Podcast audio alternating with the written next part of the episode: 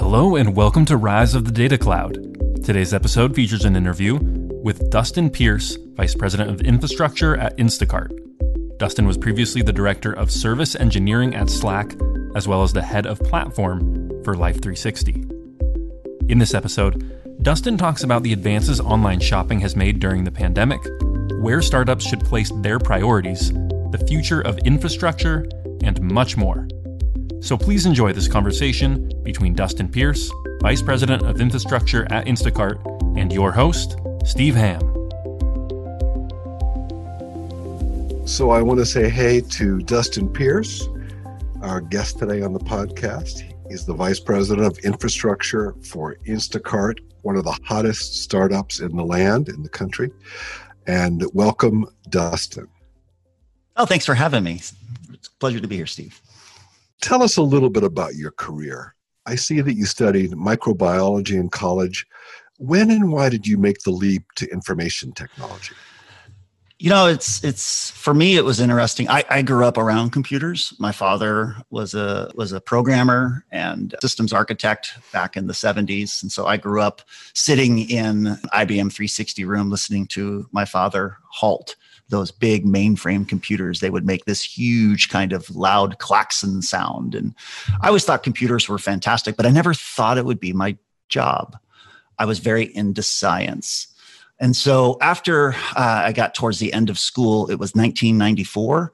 And that year is important because that's pretty much when the internet was hitting the scene. Netscape was coming on the scene. Right. And I spent some time at Netscape doing some training. I was working at Genentech at the time, actually, after college and uh, did some training on just web page development. And I looked at just kind of web pages and the internet, and I said, "Holy mackerel! This is what I love. This is what I want to do." And uh, I marched back to Genentech, talked to an IT manager, said, "Hey, this is what I want to do. I don't want to do science." And I'll never forget that person had the greatest advice. They they said, "You know what? You don't want to work here. This is going to be huge." you should go out and just get a job at a consulting firm and just learn as much as you can. So I took his advice and I did. And that really launched my career into kind of IT and, and primarily uh, my entire career has been focused around the internet. You know, it's possible that our paths nearly crossed back in 1994. At the time, I, I worked for PC Week Inside and we, we were learning about the internet. And I actually called up those guys down at Mosaic Communications yeah. you know, down Mountain View and said, geez, we'd like to learn a little bit more about web browsers. So they invited us down and they gave us our first lessons in web browsers. And of course, at that time, it was eight people, Marc Andreessen and eight and, and seven other engineers. Right. So we got in on the ground floor and it was just, isn't it amazing to think where we've come to in this, in only a few decades? right. It's really remarkable, you know, and, and, and, and we'll yeah. talk about a little bit about how technology is becoming critical infrastructure and more so now than ever. And so it's been a, a, a, really interesting and wild ride. It's wonderful to find something that you love to do. The old adage of if you love it, then it doesn't feel like work. And some days I still love to follow science. Science is getting increasingly more complicated every day. So in some ways, I feel like computers are easier than science, but I've loved it. I love building things. And for me, my career's progressed very typical kind of consulting and then development and then ultimately at some point all along my career i'm also a high school water polo coach and have been for a very long time. And oh. so i think a combination of all of that coaching really drew me towards management and kind of supporting teams and doing strategy work. And so management's always been a large part of my career and I think in the last, I'd say 10 years, I've been just really focused on like hyper growth startups or very rapidly growing startups and trying to help them. You've been at a bunch of mm-hmm. companies, mm-hmm. Life 360, mm-hmm. babysitter.com, more recently mm-hmm. Slack, mm-hmm. some really hot companies. And fast growing, fast changing, almost chaotic business environments. So you've come through these, you've been a manager. What are the lessons that you've learned about working in the hypergrowth environment that are guiding you now that you're at Instacart? When I was at Slack, which was the fastest growing company, I think ever, certainly in an enterprise case. The thing I noticed and noted was that things are accelerating, meaning it, it, things happen very quickly, and you have to change direction or you have to be responsive to, to kind of opportunity or problems in a in a very rapid pace. And I think it is actually a pace that is accelerating so much that it's a little unsettling for the humans that work there and trying to keep up with that pace. And it is important for rapid growing startups to really have a sense that speed has a toll on the people who are trying to go with it and you have to try to find some kind of sense of sustainability.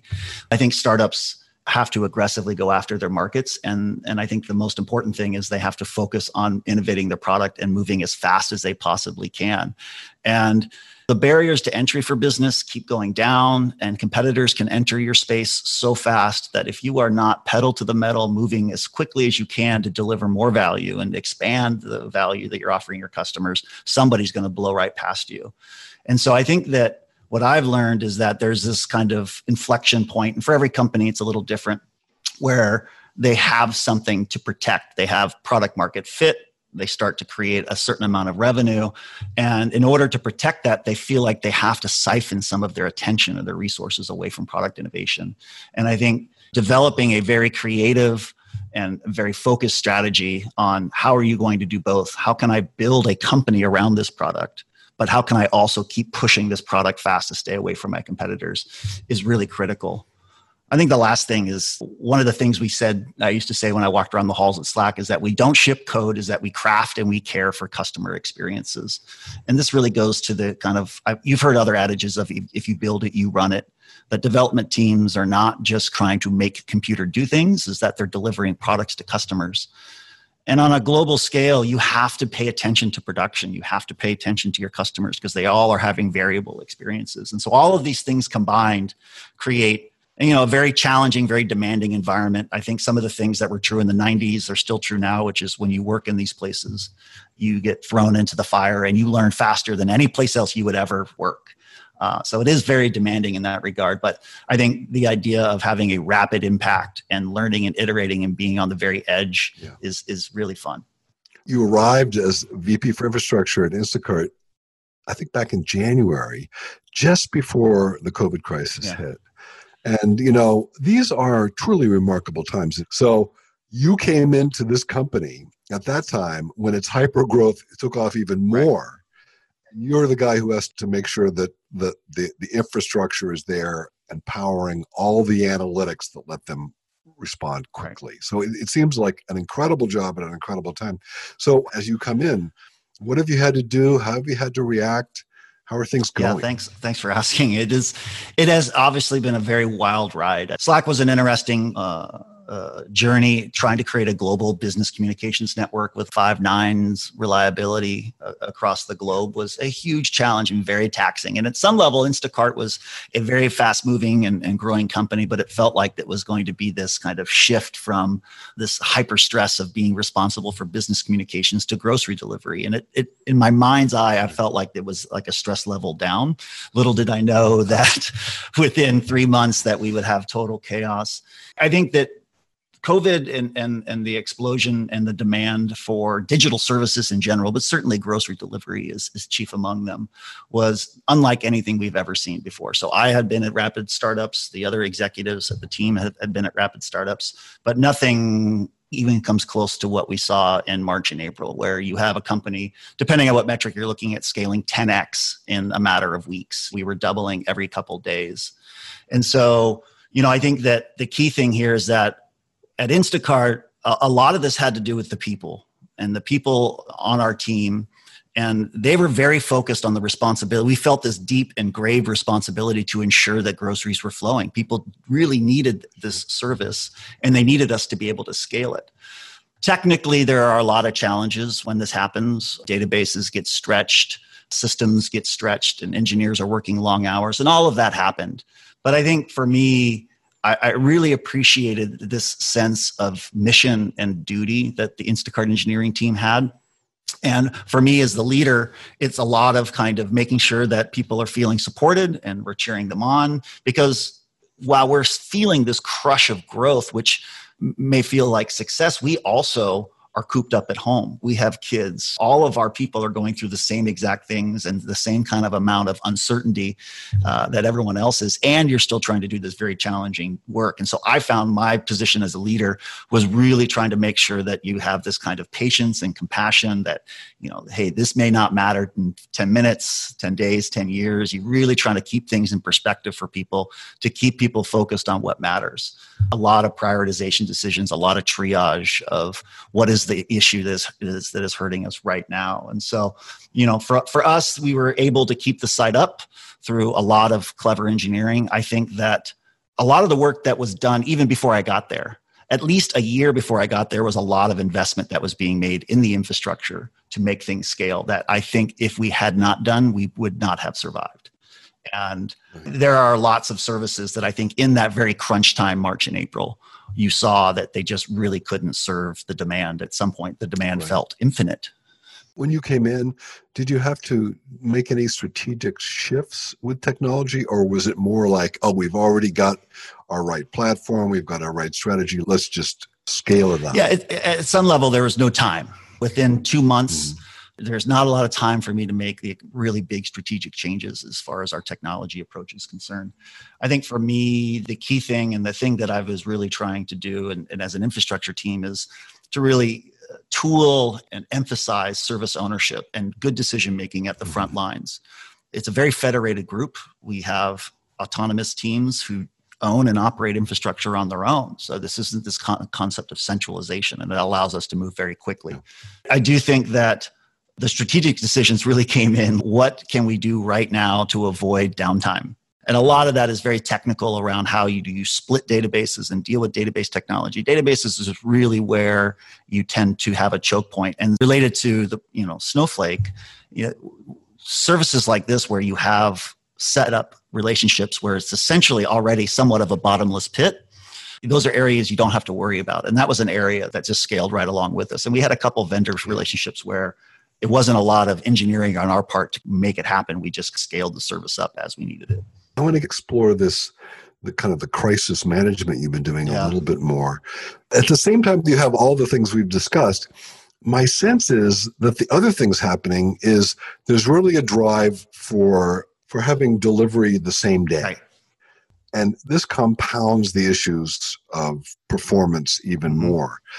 But what I really want to get into is we've talked a bit about infrastructure and performance of the database, and things like that. But talk about the kinds of analytics and the kinds of maybe even like machine learning stuff that your data scientists and your business analysts are doing at Instacart. How are they? What are they doing, and how does your infrastructure enable sure. that? I think the key thing to understand is that Instacart is a marketplace, right? It's a place where mm-hmm buyers and sellers come together for a relationship. And so there are people who need groceries and there are people who are willing to deliver those groceries or shop and deliver for those groceries. And so the key thing here is that you have to be able to, to, to balance the marketplace. If someone goes to make an order, your service doesn't work if there's no one to shop and deliver it. And on the flip side, if there are too many people to shop and deliver it, then there is no work for them to do if there's no demand there. So, from our perspective, one of the very important aspects of data that drives our business are the models that we create that really understand what we call availability, which is the kind of mm-hmm. availability of people to kind of take orders and then demand or this idea of what customers are shopping for groceries. And mm-hmm to me, what's fascinating is obviously this is very geographically different. There are rural areas that operate very different than urban centers, different geographies, different markets, all have different evolutions or different kind of needs at different times. So if you think of COVID specifically, this was not an instant thing that hit everywhere all at once. Different markets were having different kind of experiences. Some were locked down, some were not. Uh, they were locked down at different times. And so we need very good data in order to understand where do we need to apply our kind of uh, demand increase or supply increase where do we need to balance the marketplace and i think in order to do all that you have to crunch an enormous amount of data and so for us those models are trained by real time feeds of data from our data warehouse into training our machine learning models. And then those characterize the marketplace availability. And it is a really fascinating kind of space because we are becoming more and more accustomed to these digital marketplaces, whether it's Amazon uh, or, or, others where sellers and buyers come together. Etsy. I mean, you know, digital marketplaces is really the new shopping mall, and right. these things are, are owned and operated on a global scale. And to serve all of those markets and all of those people in ways that are meaningful to them requires a whole lot of data, a whole lot of segmentation and understanding of those markets. Yeah. I know that Instacart was one of those companies that was born on the cloud. Have you always had the data in the cloud, or did you have some kind of on premises databases and things like that handy for analytics and things like that? So, the last three companies, including Instacart, I've been at, have had zero on prem compute or mm-hmm. storage. They're 100% cloud based, whether that's their email or their data warehouse. And so what I find is that most, and Instacart is no stranger to that, a lot of them start their journey with a cloud provider hosted service or a very simple, very large database. In, in the AWS world, a lot of people use Redshift, and I've seen that just about everywhere as the very first step along the journey. And then eventually they start to run into concurrency problems or scale problems, and they really realize, oh my goodness, to manage data at this scale, I'm going to have to build a team of people even to use this online service. And I think the needs evolve, and that has really seen the rise of some of these higher, what I would call higher order managed services um, yeah, that really yeah. abstract away some of that complexity. I'm aware that some companies keep their data in the cloud, but when they do the data science, they pull the data down into on premises machines right. and run it there. That seems really inefficient. What are the advantages and disadvantages of the two approaches, and why are you happy you're doing all in the cloud? I think for me, you know, as a person who is responsible for security for a very large e-commerce marketplace, the access to data and, and where data goes is, is critically important, right? And as soon as data starts to leave the cloud, leave the confines of what I would call a controlled or environment where the roles are defined and access levels are defined and it's put somewhere local whether that's a protected data center or even like a, a, a let's say a machine algorithm a developer's laptop uh, you lose control and the chance of breaking trust with your customers just goes up and up and it's just something companies these days can't afford to do so from an infrastructure security perspective i feel like having online workflows for developers to work this idea that you have to be online in order to develop algorithms is not an unthinkable thing anymore. Being online is, is, is just part of life. It's a basic utility. And so I think that there's some you know older ideas that like i need to be offline in order to do this and, and, that just doesn't ring true to me anymore and certainly we get a lot of advantages by having things in the cloud we get better collaboration we get better control and yeah i, I, I find that there is some amount of training or bringing people along the journey who maybe are used to older models and teaching them how to leverage cloud based kind of development practices. But it certainly creates better velocity for us as a company.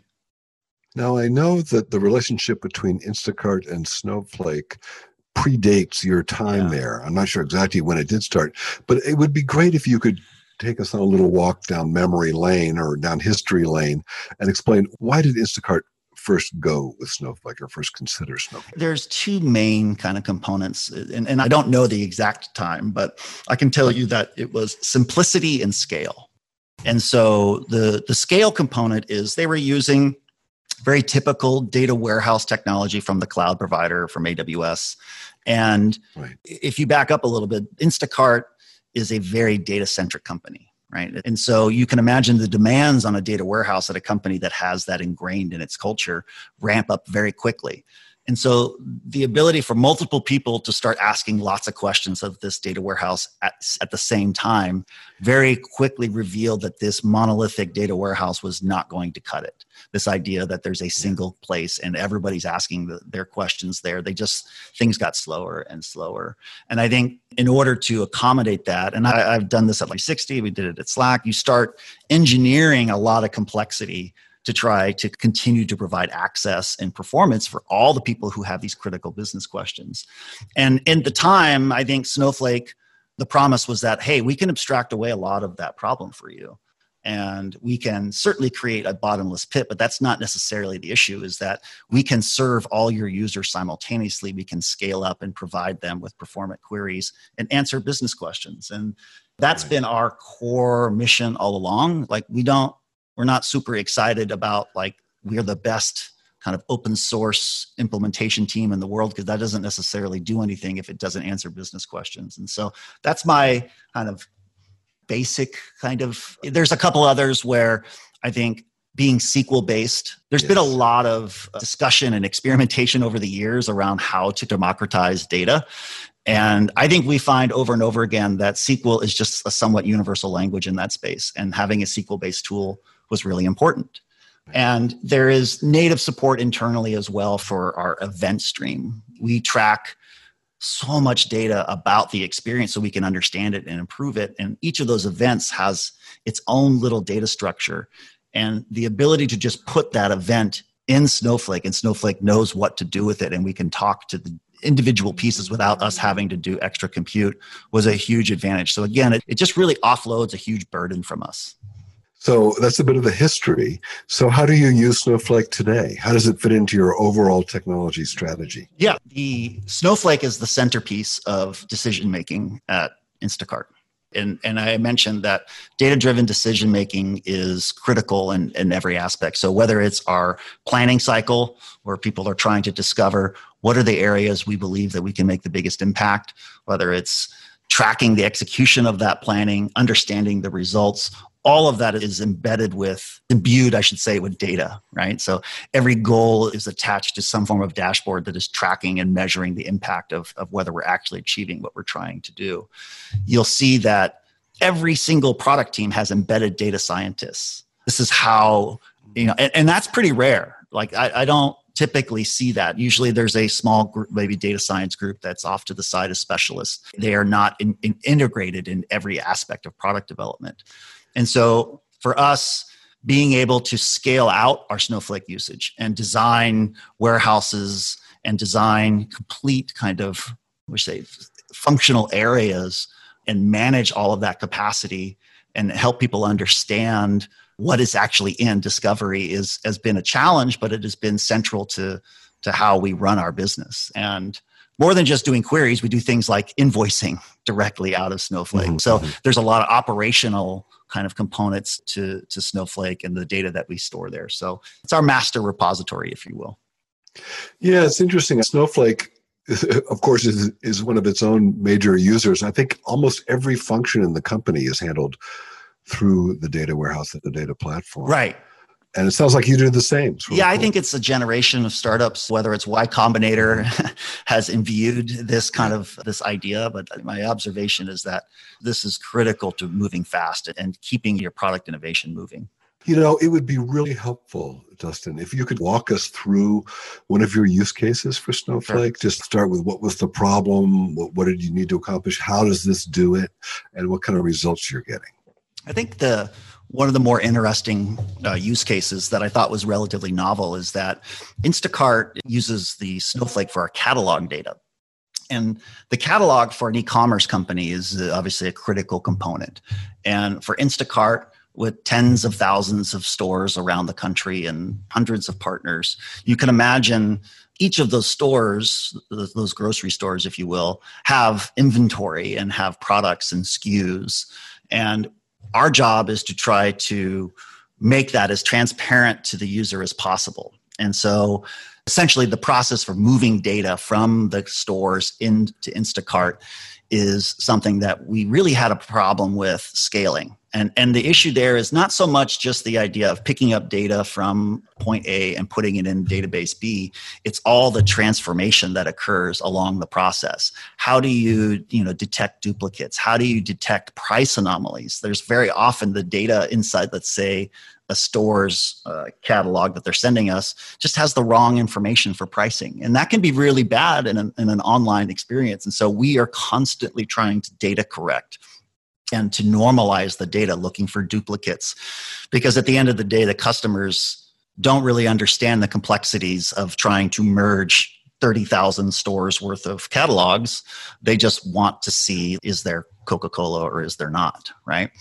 And So for us, moving our catalog into Snowflake was certainly an interesting storage story on, on its own as far as uh, not using relational databases as you typically would and instead using this kind of data warehouse service. But for us, the use cases really revolve around this pipeline, this transformation pipeline. And there are features inside of Snowflake called uh, user defined functions in JavaScript. And that really allows us to do beyond just SQL transformations, much more complicated and much more sophisticated transformations and checks of the data as it's flowing in.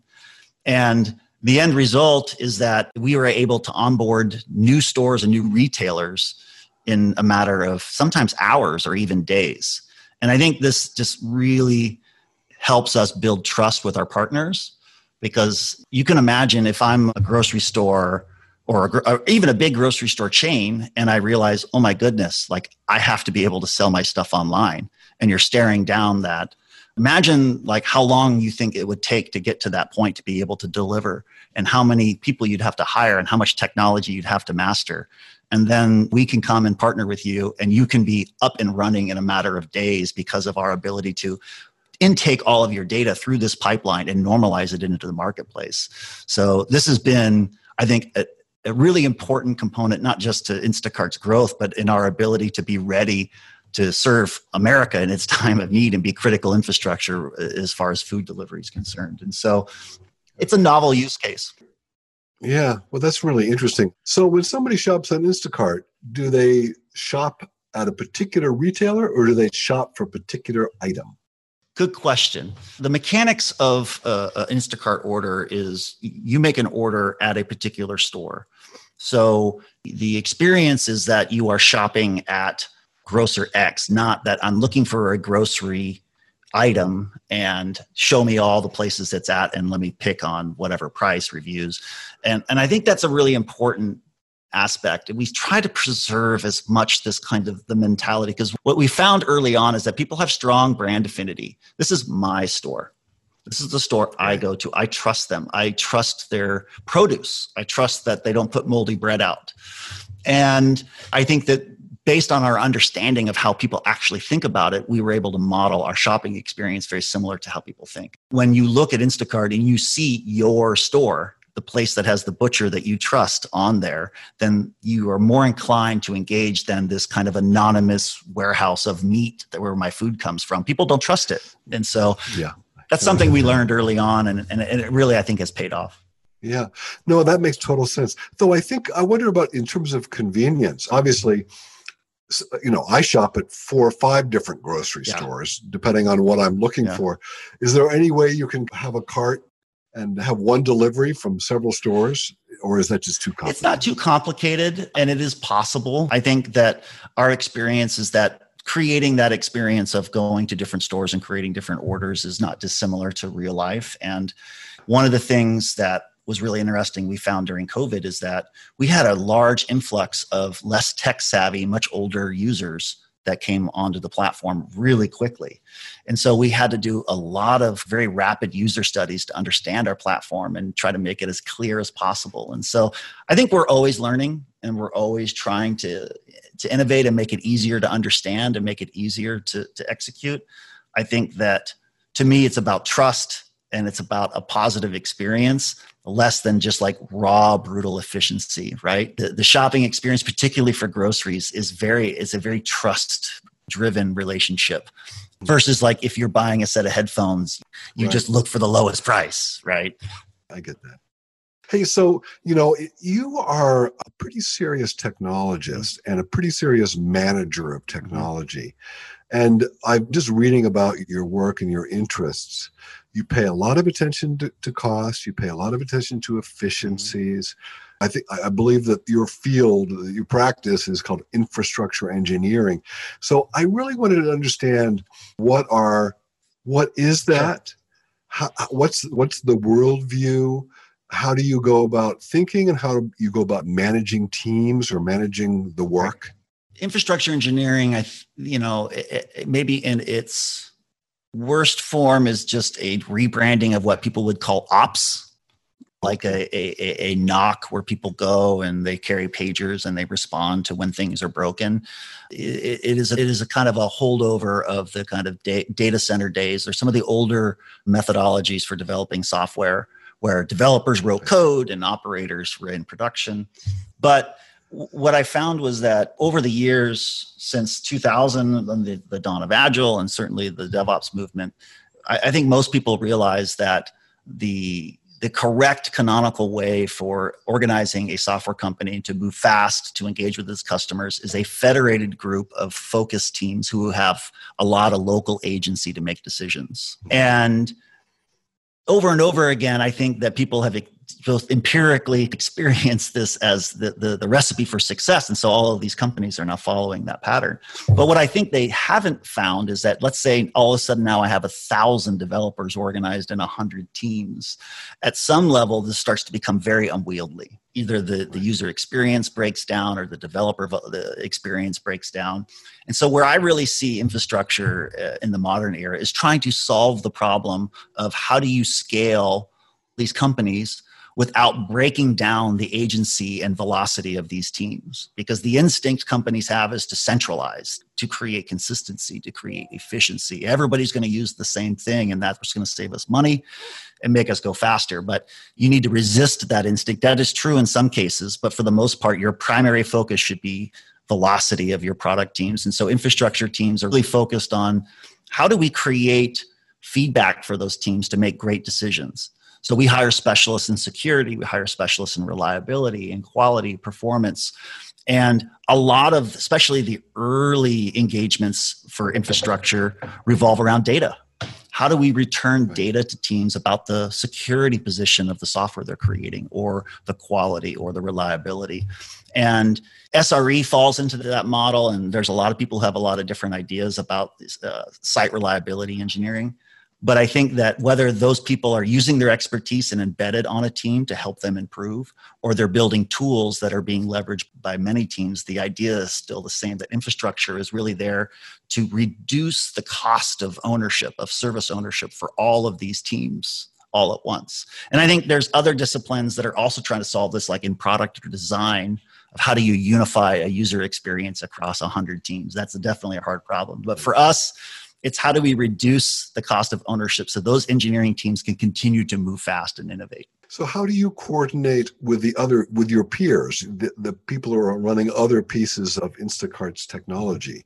Is there the same kind of dynamic between kind of independence and agency and the need for coordination and, and how do you manage that? What's interesting is that if you took a survey of infrastructure teams across software companies and you asked how many of you have product managers, the answer would probably be zero. There's very little product management. And why that's significant is if you ask on the flip side, on their development teams, how many of those have product managers? All of them, of course. They have to have product managers. Right. And I think that this is a really important kind of disconnect because the way that we engage is that they are our customers.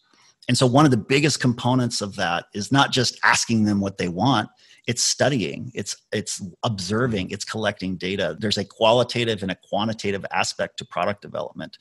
And i think the challenge is that a lot of the people who find themselves in infrastructure are senior engineers who deal with issues of scale. They're not accustomed to a to providing service right or to doing mm-hmm. product development. And that's an area that at instacart we're really trying to develop this concept around how does an infrastructure team treat everyone else as customers and how do we create a product factory internally that engages those customers in a way that is very similar to the way that those teams are engaging let's say our shoppers or our, our users or customers? And i think that for me this is somewhat of a passion. I think that uh, there's a larger burden on us to be transparent and be organized internally. A, a product team that is autonomous and has high agency there's not a lot of context they have to share with the rest of the org in order to get their job done. And so if you looked across, let's say all the directors that work in my org, the, the directors that work in my org have a much higher burden for transparency and organization because they are coordinating across all of these teams. And I think sometimes that is also hard to comprehend that we are different because our customers are internal. Now, I don't want to get too far down into the weeds here sure, for, sure. for our listeners, but I am curious. You know, we, you've talked about agile you talked about DevOps. These are two of the most important trends in software development. And I'm frankly going to admit that I don't really understand the distinction or the complementary aspects of mm-hmm. them. So there seems to be a lot of overlap. Yeah. So what do you see as the key elements and differentiators in each of these? And, and, which approach do you use most? Sure. To me in my mind the distinction agile was really about a, a, a, a smarter kind of faster way to develop products. And devops was a smarter faster way to own the products that you create. And i think that over time it's really fascinating to me because you will see lots of different versions of the uh, buzzword DevOps. You'll see DevSecOps, DevFinOps. You'll see DevSecFinQualOps. Oh like God. you see these crazy acronyms. Yeah. And, and the reason that they keep expanding is that what I try to say is that service ownership is really the natural evolution of DevOps. This idea that you're going to create something and then you're going to own and operate it. That's what cloud computing is all about, and that's what users expect. We no longer sell software on a CD anymore. It's it's a service that you subscribe to, and so service ownership is a critical component of of the evolution of DevOps. And all of the aspects of ownership that's financial that's security that's quality that's operations that's development are all integrated in that kind of concept of service ownership. I think agile uh, itself is likely one of those things that becomes a dirty word over time. It gets overloaded and even some the ceremonies and processes associated with it almost form a kind of uh, negative outlook. If you go to a development team and you're like, hey, I'm here to implement Agile, I don't think that they're going to be super excited with you these days, just because they associate it with a lot of ceremony and process. And I think that there's good parts to Agile, and there's probably parts that need to get back to first principles instead of tools, if, if, if, if that makes sense. But I think that it is the de facto way to build software now. I nobody. I grew up writing what they used to call SRS, a software requirement specification, and it was a numbered document. And so it's requirement 10.1.2.3.1. And we used to have to try to, you, you had to be smart in creating your numbering schemes. And so this form of software development where I create a numbered spec, somebody writes the code, and then somebody else tests against the spec is just really gone. It, I, I, I rarely see anyone doing that. It's interesting to look at Agile, and it's been adopted in lots of other industries and lots of other processes out of software. I'm a journalist. I worked for many years at daily newspapers. I got to tell you, daily newspapers were agile before agile was agile. yeah. That's you'd get up, you'd arrive at work at six o'clock in the morning, you'd have a scrum. Right. right. Everybody race off and get it done, and then there was the process of the writing, the editing, the, the typesetting, and the running of the press, all on a mad scramble. Right and uh, and that was the way we did it. So it's fun to see it coming back in all these other industries. Yeah, I always felt agile yeah. was an excuse to just like improvise. And that wasn't uh-huh. the point, right? Yeah. The, the yeah. point was get as close to your customer as possible and iterate as fast as you can and do, don't create any process that detracts from that but you have to be organized in order to create high quality software. These are very complex machines we're making. And so going YOLO and just freewheeling it and calling it agile, the outcome is usually always the same. It's messy, it's messy right? Yeah. I don't need to do experiments to find out what humans believe about incomplete or bad software. I already know the outcome. Right. right yeah. Right. We always end our podcast by asking people to cast into the future, to, to put on their visionary cap. You know, in the air, in your area of expertise. So cast ahead five years and give us a sense of like where we are now and where we'll be then and what difference that will make for businesses or even for consumers. I think that as I work through these companies and, and, and I see some of the same challenges associated with scaling, it strikes me that the need for us to solve some of these key infrastructure components and one of the key areas is the developer experience, right? What is the developer experience like? On one hand, it can be so stifling and so centralized and so painful because I have to learn all of these ways that the company forces me to do work that I just, it stifles creativity. And on the other hand, I have so much agency and I'm creating so much variety across the company that the complexity starts to cave in on itself. And so we haven't found a balance yet.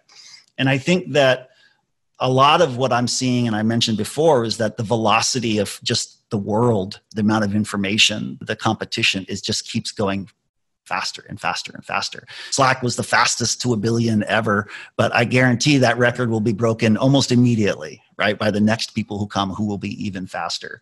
And so I think that pressure is going to put a lot more demand on finding the balance. How does an infrastructure team create a developer experience that does abstract away some technical debt that allows you know teams to be creative and innovate but is balanced in that it doesn't create so much complexity that the company implodes on itself and has to go through these surges it's a very classic term you'll hear in silicon valley we need to do a quality mm-hmm. surge or reliability surge. Like those are strong signals that you likely are moving too late. And so uh, as you look forward i think that wasn't that long ago we were standing uh, in a data center and we were pulling cable and we were ripping out drives and replacing them. And we all said the cloud's cool but no one's going to use that for real work. And i think the same thing is somewhat true now in infrastructure where you look at managed services and people will look at a managed database or a managed kind of streaming process and they'll say that's great and all for people who don't know what they're doing but hey man we know what we're doing. We're going to run our own kafka which is a streaming open source streaming service or we're going to run our own mysql databases. And i think the question will continually escalate to what's the value in you doing it yourself and i think the answer to that is increasingly going to be more and more kind of subscriptions or cloud managed services for things that are not differentiating to your business. And I don't think that concept is new. Buy versus build has been around forever, forever. I can remember old IBM consultants giving the, the sage advice of never build something that doesn't differentiate your business. But I, I do believe, like in, in today's time, the average software company has something like 300 SaaS subscriptions.